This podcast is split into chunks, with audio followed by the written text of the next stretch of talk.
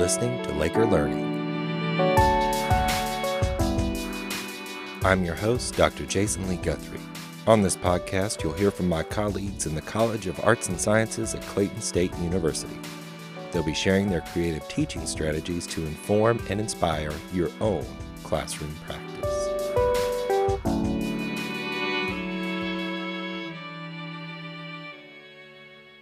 Today, I'm speaking with Dr. Virginia Bonner, Professor of Film Studies in the Department of Visual and Performing Arts. Virginia is going to share about pedagogical strategies she's used to decenter whiteness in her History of Cinema class. Virginia, thanks for coming on the show. Thanks so much for having me. Happy to be here. So, you've been a fellow for a program at the university called the Intensive Colloquium on Inclusive Education, better known around campus as ICE. And your experience with ICE is a big part of what's led you to develop these pedagogical strategies. So, why don't we start there? Tell us a little bit about your experience with ICE. Yeah, so the ICE Colloquium was a five year program that, hence the intensive part of, of the title, that really strives to consider Clayton State's very diverse student population and um, to prepare faculty fellows to be more aware of our experiences with privilege and oppression and to listen a lot more, uh, more effectively to the experiences of others, especially our students, and to develop and enhance our own um, teaching practice around diversity and inclusion. So, one of the things that they focused on is the concept of decentering whiteness, where so much of the canon that we teach across many disciplines is white centered, centered on whiteness, white stories, white experiences, white faces. And so in my history of cinema class, one of the things that I decided to do was to change the teaching of a very, very famous filmmaker from early cinema called D.W. Griffith.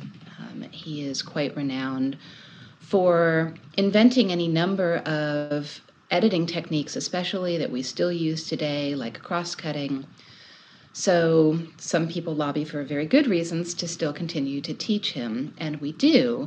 But he is also one of the most racist directors ever, and that is saying something since there are quite a lot of racist directors out there. So he's famous. He's most famous for this film that he created called The Birth of a Nation, and that is a foundational film because of all of the innovations that he did with it. Um, it is a four-hour epic film, and it's an adaptation of a novel called The Clansman, and it basically asserts that the KKK saved the South over this four-hour epic film. I decided to not teach that film anymore.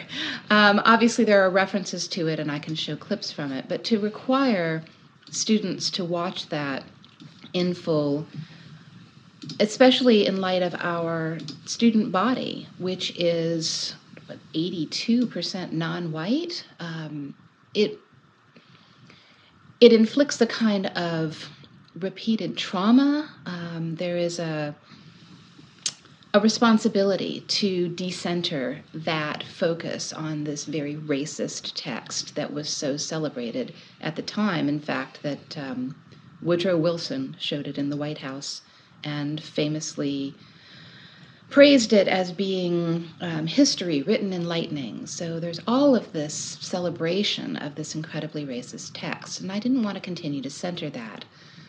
So I switched it out with a film called um, Body and Soul by another very famous filmmaker, though nowhere near as famous in the history books as D.W. Griffith.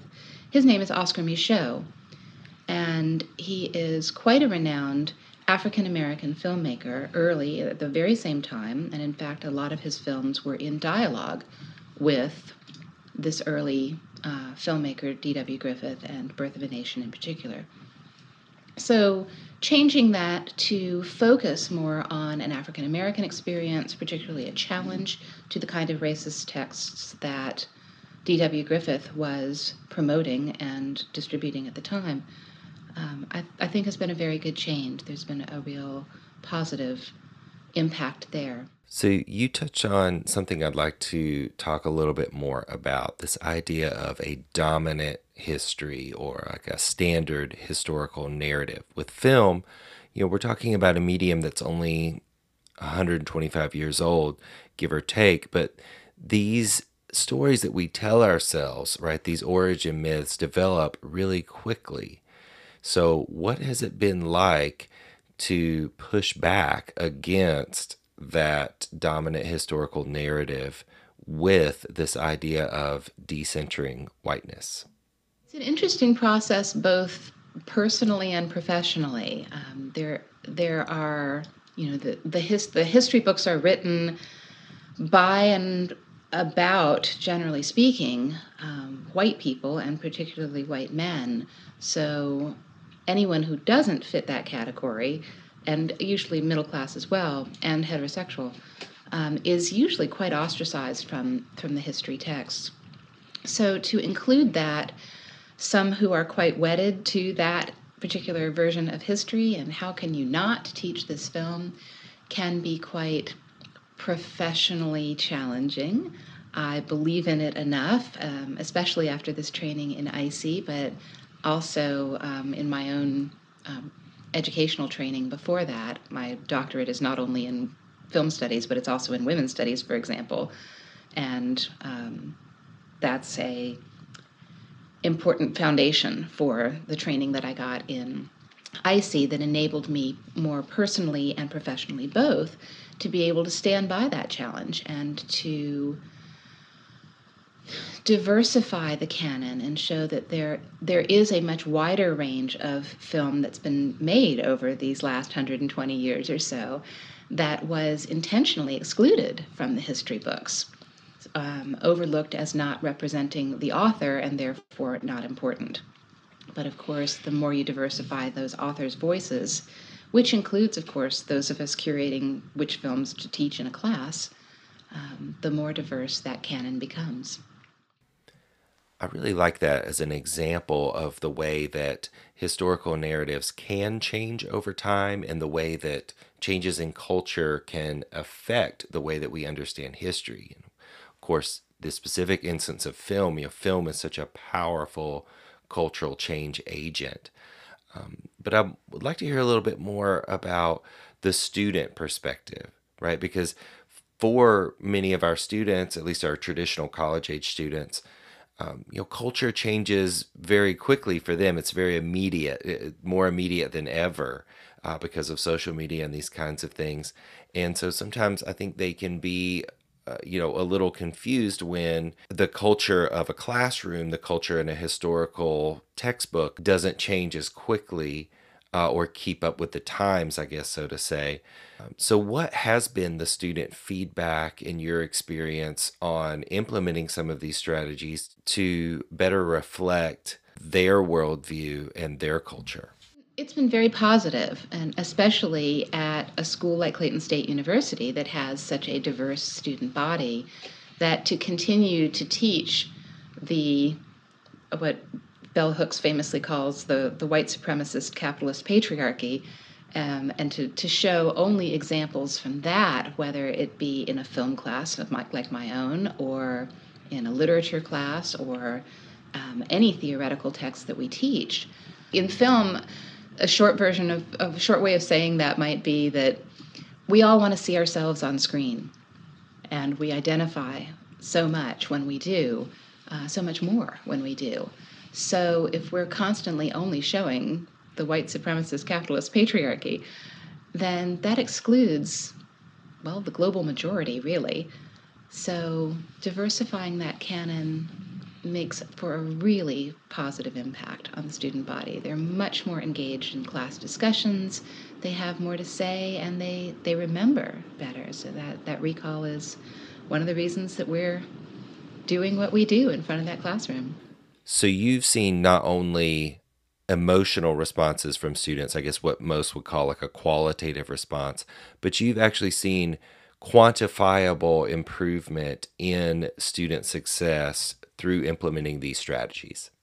Yes, um, I would value the qualitative first, though I know there are some who do value the quantitative more, but it, it translates, right? I mean, if you have that qualitative learning, it will translate into quantitative scores as well, because when it comes time for a recall on a test or what have you, they've got it. They remember that example, they remember that film in a way that, you know, the blur of the white canon might not resonate as strongly. So, how have you applied these strategies in other areas? Uh, to other courses you teach, to your scholarship, to your service? You know, is this something that's just a strategy for the classroom, or is this a fundamental paradigm shift in the way that we think about the subjects that we teach? Yeah, um, it is both. It is, there are other classes that I have um, tried to decenter whiteness more consciously. Um, my intro to film is a, a, good example of that, where at midterm, as a way to review for the midterm exam, we usually analyze one film in full that incorporates all of the week's study that we have built up to that point. Uh, you know, week by week, we'll look at camera work and editing and sound and narrative. We do it like all inclusively in one film.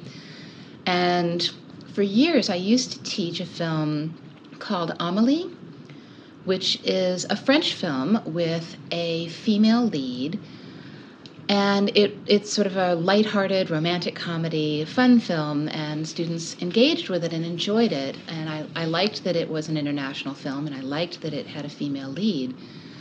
But it's a white female lead, and especially at a student body that has, particularly, I think it's 64% African American student population, and again, an 82% non white population.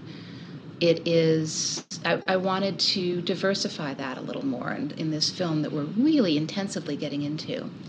Um, i have more recently switched it out to jordan peele's film get out which is a very bold film to do there and that it's, it's a um, an incredibly strident statement against american racism in particular and students respond to it quite strongly and that it has i have seen both qualitative and quantitative results as a ch- result of that change in the film.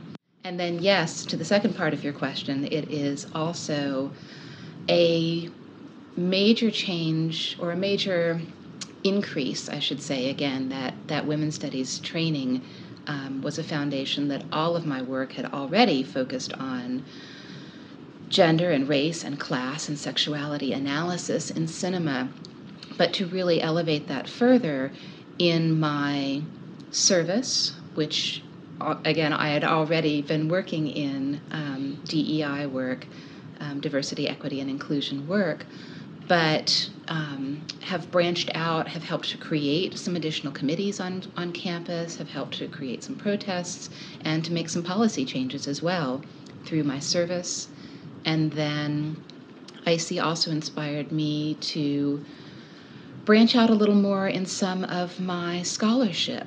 Um, all of my writing had already researched, analyzed films in terms of race, class, gender, sexuality, ability, etc.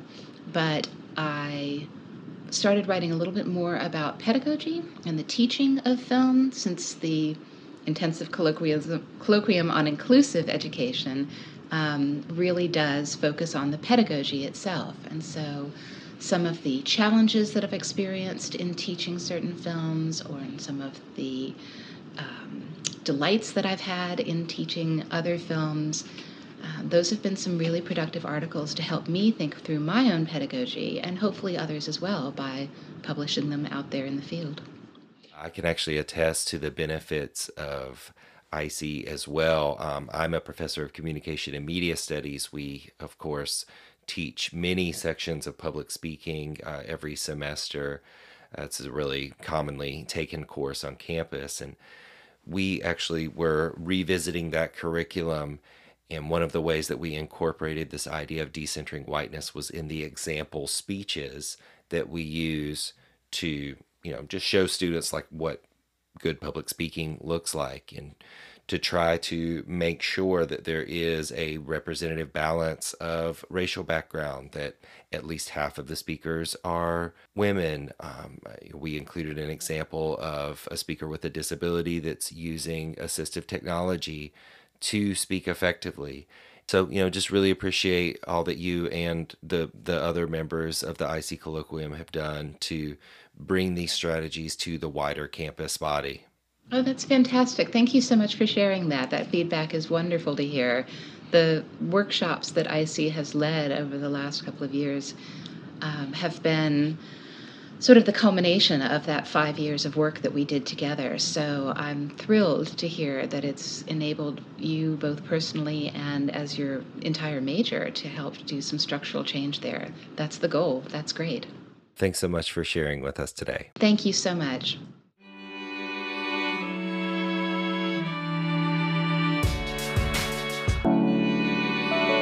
Thanks for listening to Laker Learning. I've been speaking today with Dr. Virginia Bonner, Professor of Film Studies in the Department of Visual and Performing Arts.